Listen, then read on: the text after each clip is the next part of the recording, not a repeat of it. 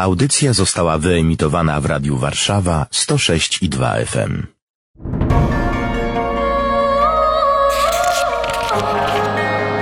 Księga. Księga. Księga. Niedzielne czytania biblijne rozważają ksiądz Łukasz Turek i Paweł Kęska. Chrystus zmartwychwstał. Prawdziwie zmartwychwstał. Witamy się tak, ponieważ ciągle e, świętujemy Wielkanoc. Piąta niedziela wielkanocna. Czytamy wciąż czytania dziejów apostolskich. Dlaczego? Dlatego, że kiedy Chrystus zmartwychwstał, to wybuchł swoim światłem wielkim Kościół. Zaczął się tworzyć, budować, konstruować. Działo się niesłychanie dużo. To jest zapisane w dziejach apostolskich.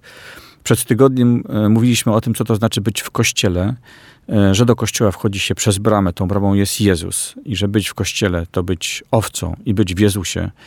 No to dobrze, teologicznie mamy to poukładane.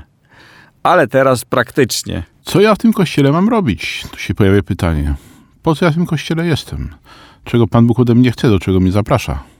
Jakie zadania dla mnie przeznaczył? w konkretach i w szczegółach. Dziś będziemy o tym właśnie mówić, a zaczynamy oczywiście od czytania z dziejów apostolskich, rozdział 6, wers od pierwszego do siódmego.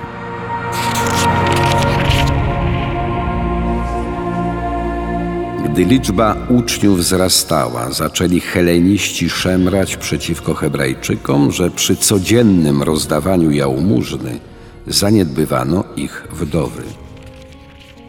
Dwunastu, zwoławszy wszystkich uczniów, powiedział: Nie jest rzeczą słuszną, abyśmy zaniedbali Słowo Boże, a obsługiwali stoły. Upatrzcież zatem, bracia, siedmiu mężów spośród siebie, cieszących się dobrą sławą, pełnych ducha i mądrości.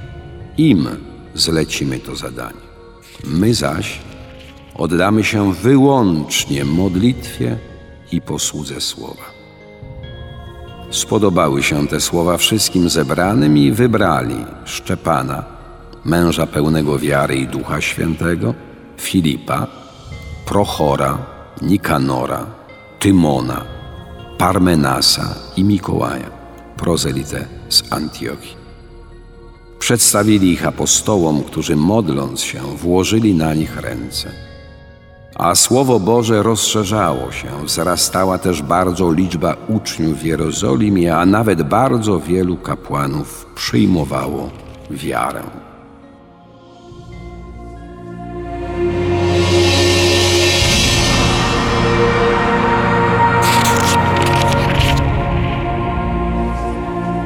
Zawsze, kiedy pojawiają się trudności i je się rozwiązuje, to człowiek czy wspólnota dojrzewa, robi się bardziej odpowiedzialna. Pierwszy poważny problem kłócili się tu. Być może mamy taki obraz kościoła jako pewną wieczno-trwałą konstrukcję gdzieś tam zawieszoną w chmurach, gdzie najlepiej, żeby się nic nie działo i wszystko było idealnie.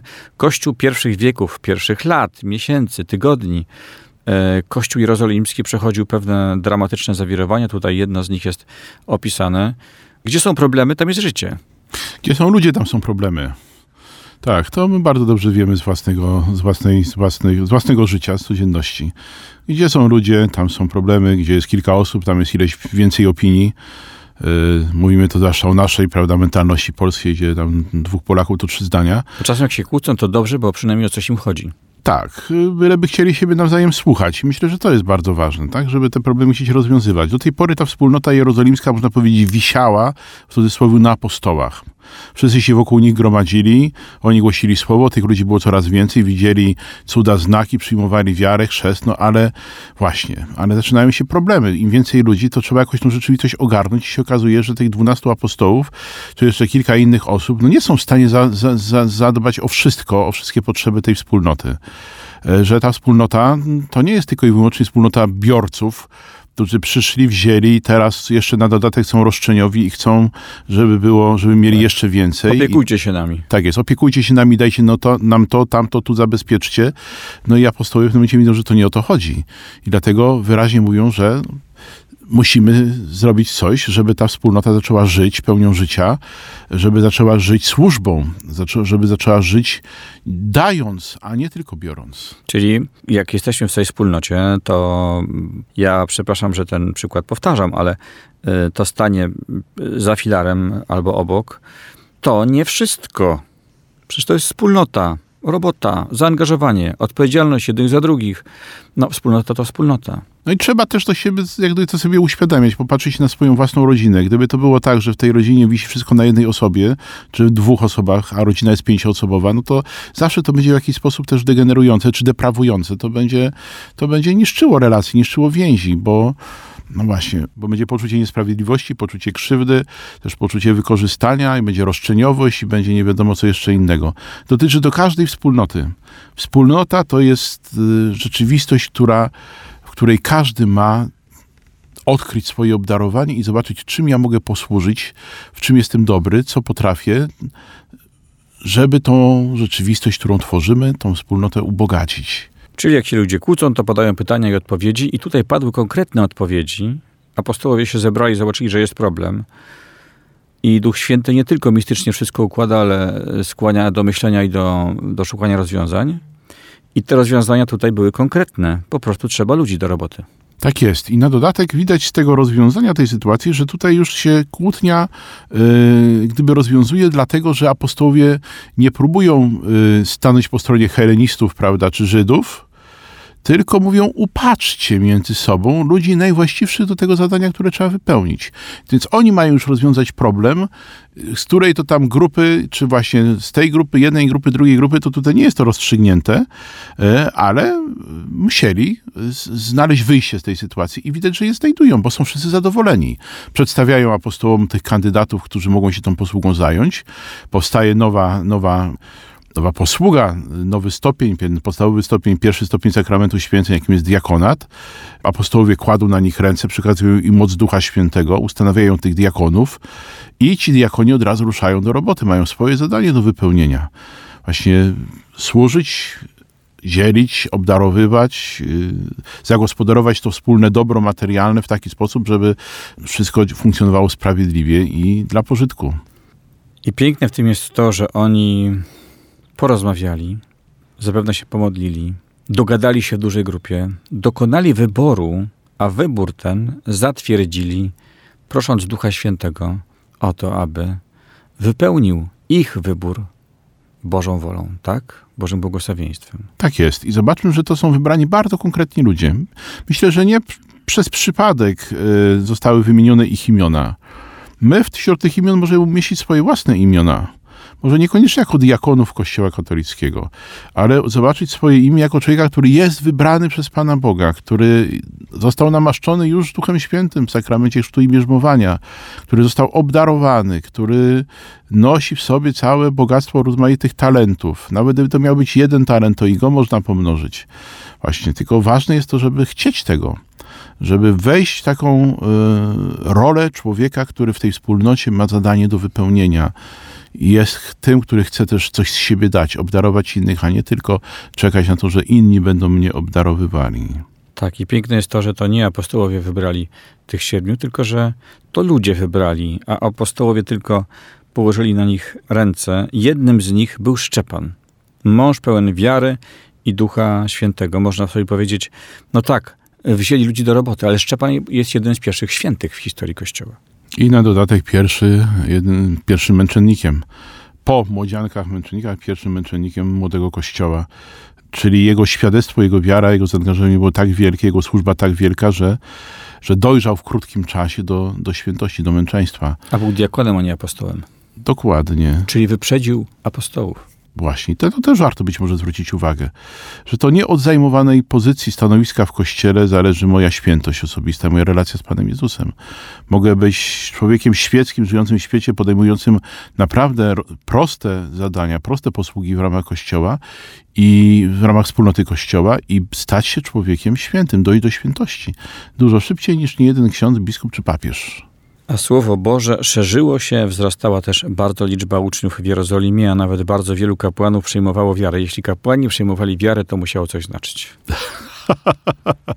Tak, to prawda, prawda. Dlatego też, że oni po prostu byli w strukturze społecznej. Wolne elektrony, prawdopodobnie ludzie, którzy mogli dokonać różnych wyborów, kapłan był włączony w strukturę.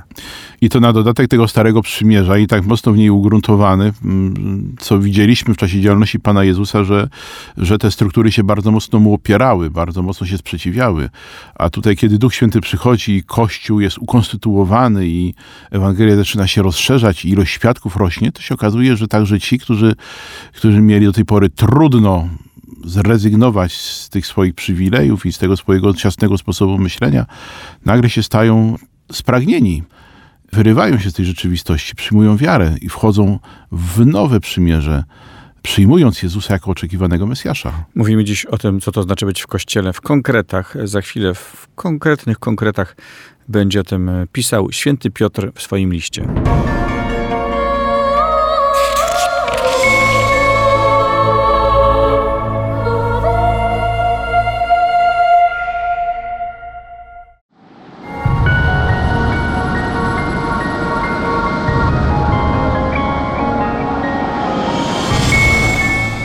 Czytanie z pierwszego listu świętego Piotra Apostoła, rozdział drugi, wersy od czwartego do dziewiątego.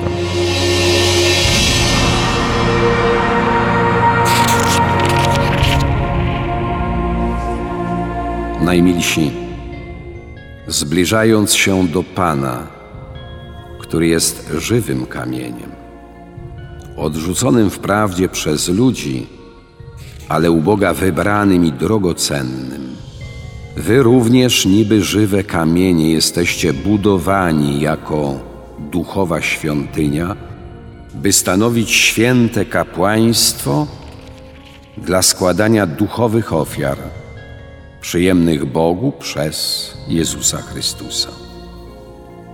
To bowiem zawiera się w Piśmie. Oto kładę na Syjonie kamień węgielny, wybrany, drogocenny, a kto wierzy w Niego, na pewno nie zostanie zawiedziony. Wam zatem, którzy wierzycie, cześć. Dla tych zaś, co nie wierzą, właśnie ten kamień, który odrzucili budowniczy, stał się głowicą węgła i kamieniem upadku i skałą zgorszenia. Ci nieposłuszni Słowu upadają, do czego zresztą są przeznaczeni. Wy zaś jesteście wybranym plemieniem, królewskim kapłaństwem, świętym narodem, ludem Bogu na własność przeznaczonym, abyście ogłaszali dzieła potęgi tego, który was wezwał z ciemności do przedziwnego swojego światła.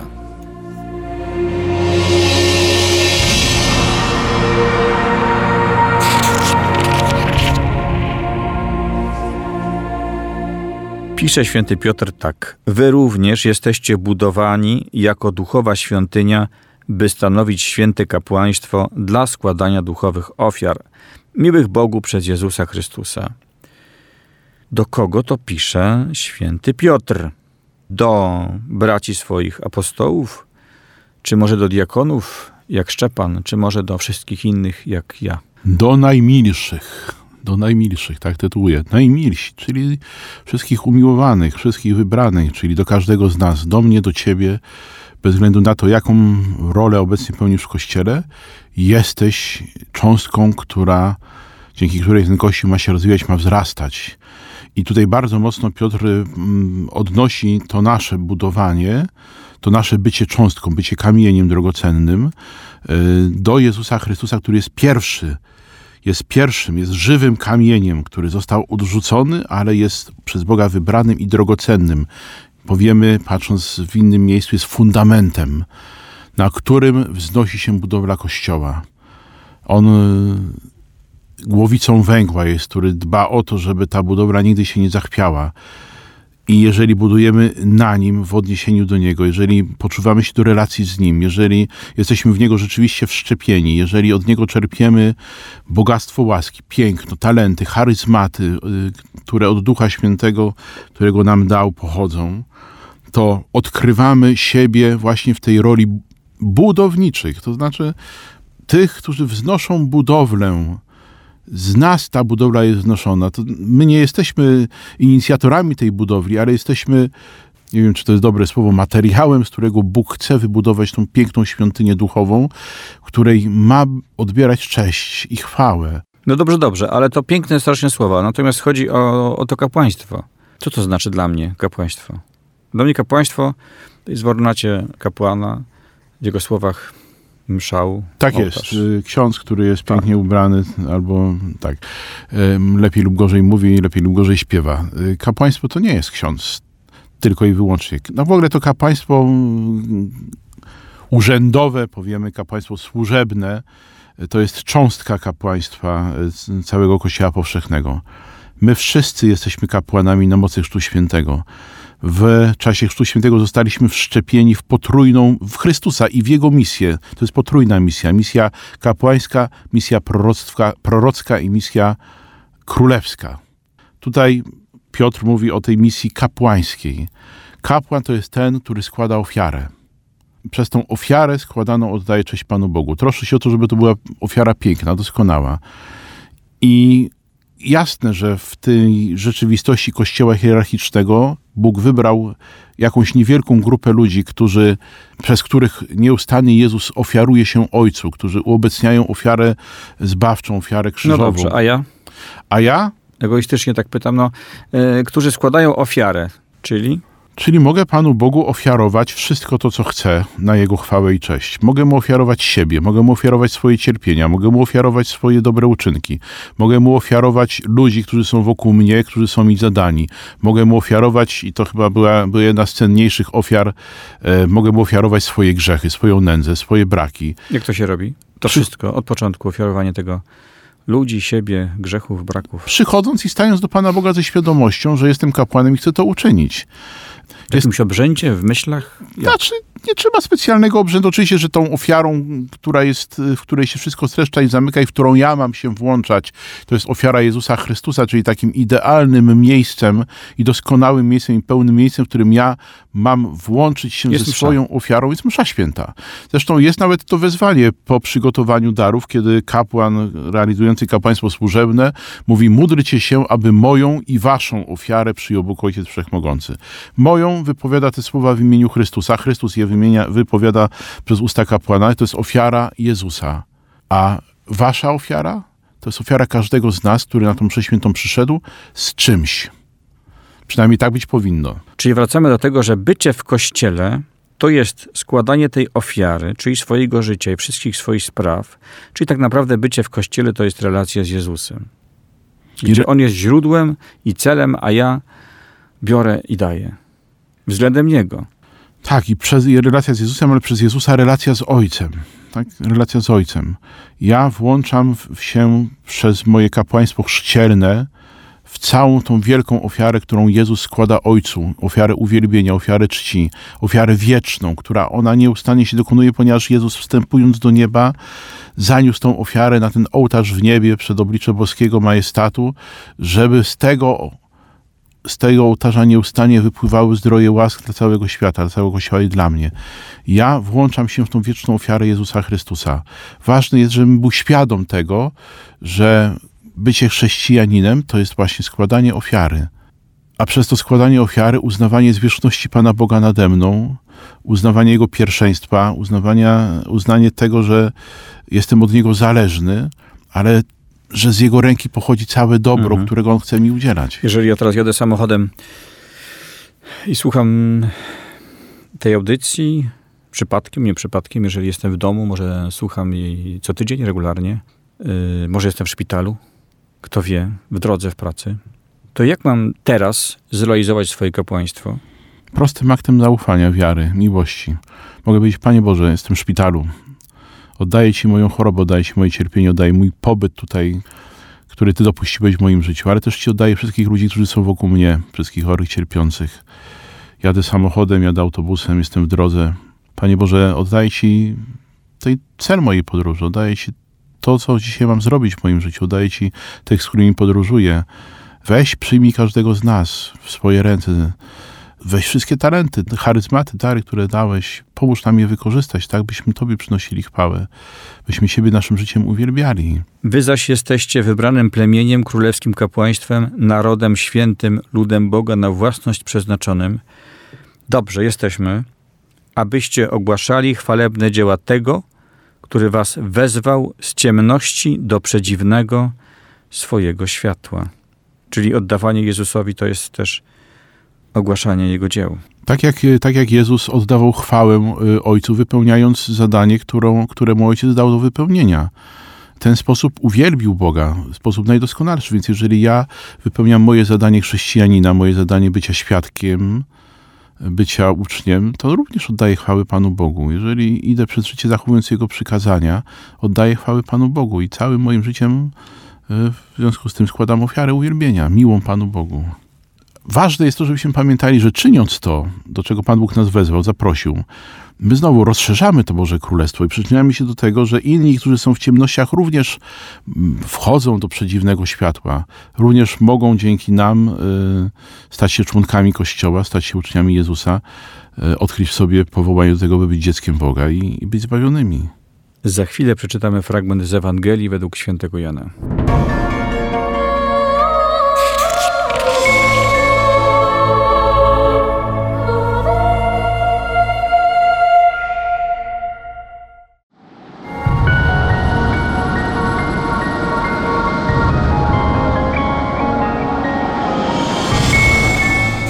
Słowa Ewangelii według świętego Jana, rozdział 14, wersy od 1 do 12.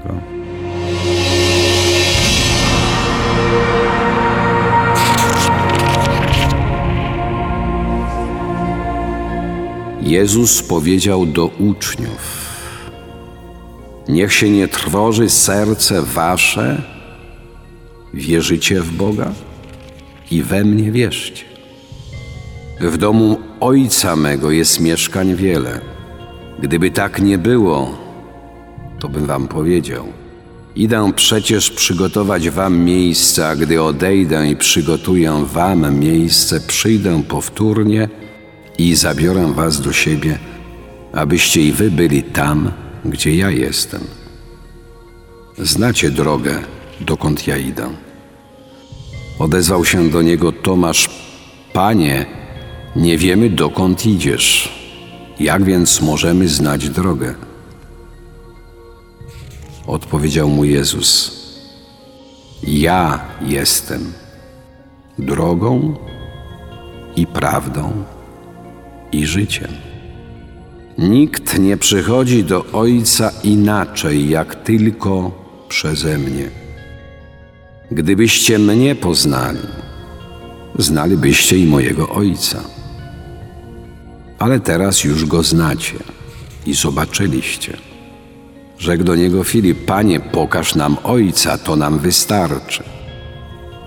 Odpowiedział mu Jezus, Filipie, tak długo jestem z wami, a jeszcze mnie nie poznałeś? Kto mnie zobaczył, zobaczył także i Ojca. Dlaczego więc mówisz, pokaż nam Ojca? Czy nie wierzysz, że ja jestem w Ojcu, a Ojciec we mnie? Słów tych, które wam mówię, nie wypowiadam od siebie. Ojciec, który trwa we mnie, On sam dokonuje tych dzieł. Wierzcie mi, że ja jestem w Ojcu, a Ojciec we mnie. Jeżeli zaś nie, wierzcie przynajmniej ze względu na same dzieła. Zaprawdę, zaprawdę powiadam wam, kto we mnie wierzy, będzie także dokonywał tych dzieł, których ja dokonuję. Owszem, i większe od tych uczyni, bo ja idę do Ojca.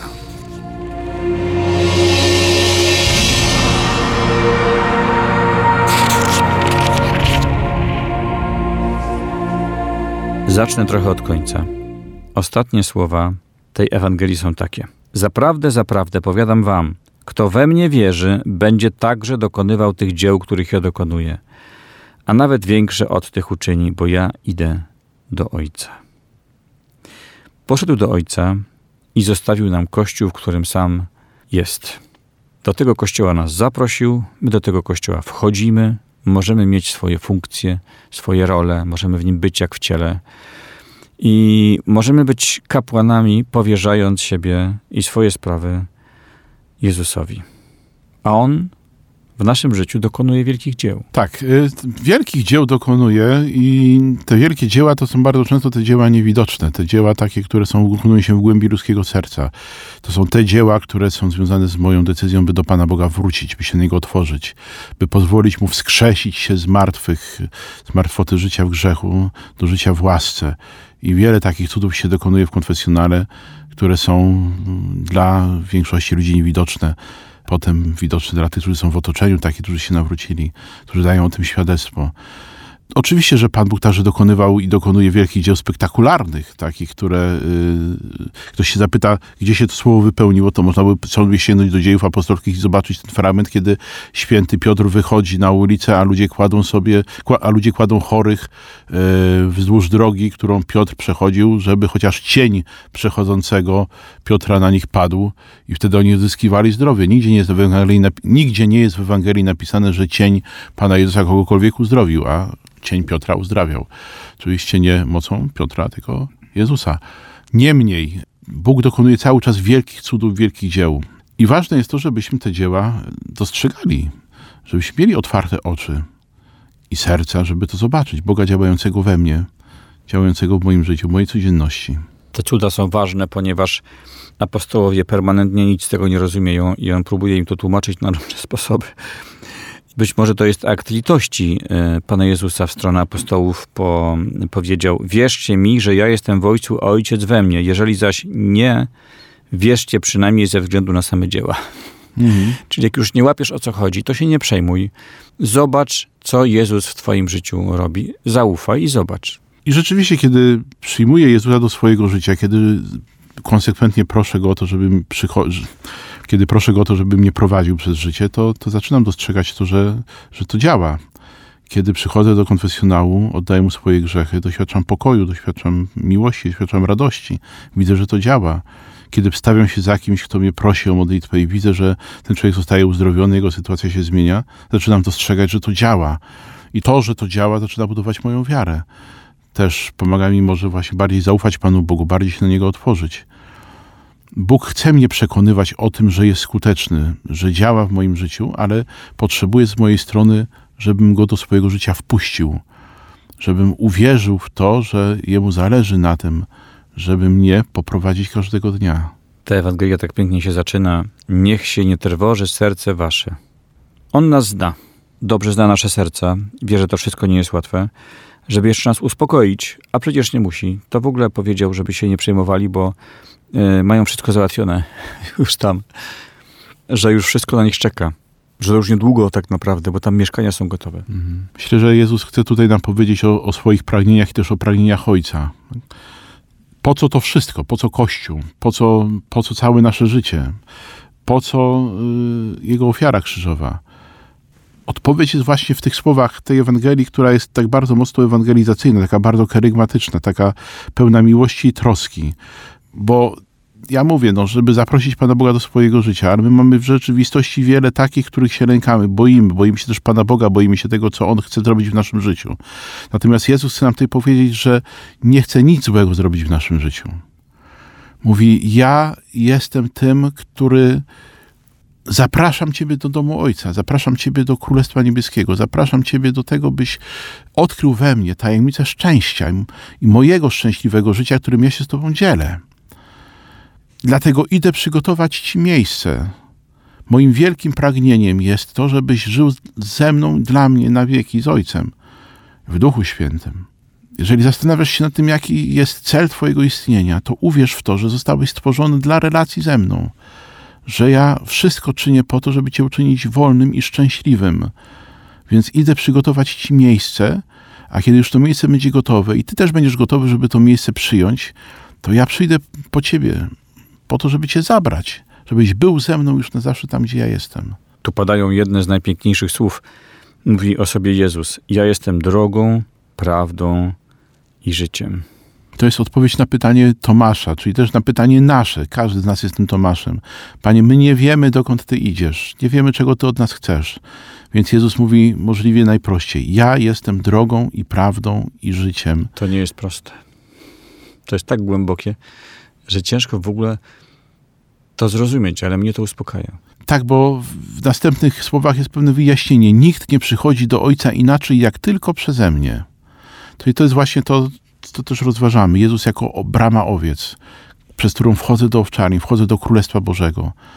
Jeżeli nie rozumiem wielu rzeczy, które się w moim życiu dzieje, nie rozumiem tego, co Pan Bóg do mnie mówi, nie rozumiem, co to, on, co to znaczy, że On jest drogą, prawdą i życiem, to mogę zrozumieć to, że potrzebuję Jezusa że potrzebuję do Niego przyjść, że potrzebuję Go zaprosić do siebie, że mogę do Niego przyjść i wygadać się przed Nim, wylać przed Nim swoje serce, że mogę zrobić to, co w innym, w innym miejscu Pisma Świętego e, u, u, ujęte jest w słowach wszystkie wasze troski przerzućcie na Niego, gdyż Jemu zależy na was. Że mogę oddać Jezusowi całe to moje niezrozumienie, całą to moją bezradność. Mogę się przed Nim otworzyć, i, a On już będzie wiedział, co z tym zrobić. Witamy w Kościele. Witamy. Poczujmy się przez Jezusa przywitani w Kościele. Że On w tym Kościele daje mi wszystko to, czego ja potrzebuję do tego, by ten cel osiągnąć. By moje życie stało się jasne, by moje życie stało się bardziej zrozumiałe, by może nie było tyle, o tyle proste, bo takowe nie będzie. Życie tutaj na ziemi nie jest ani łatwe, ani proste, ani zawsze przyjemne, ale to może być życie szczęśliwe.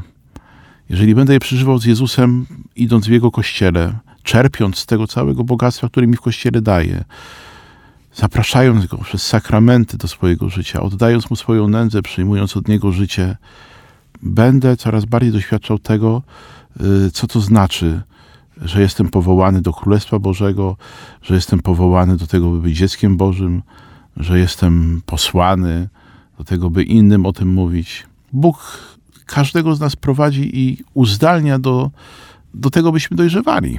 Amen. Za uwagę dziękuję Państwu. Ksiądz Łukasz Turek i Paweł Kęska. Księga.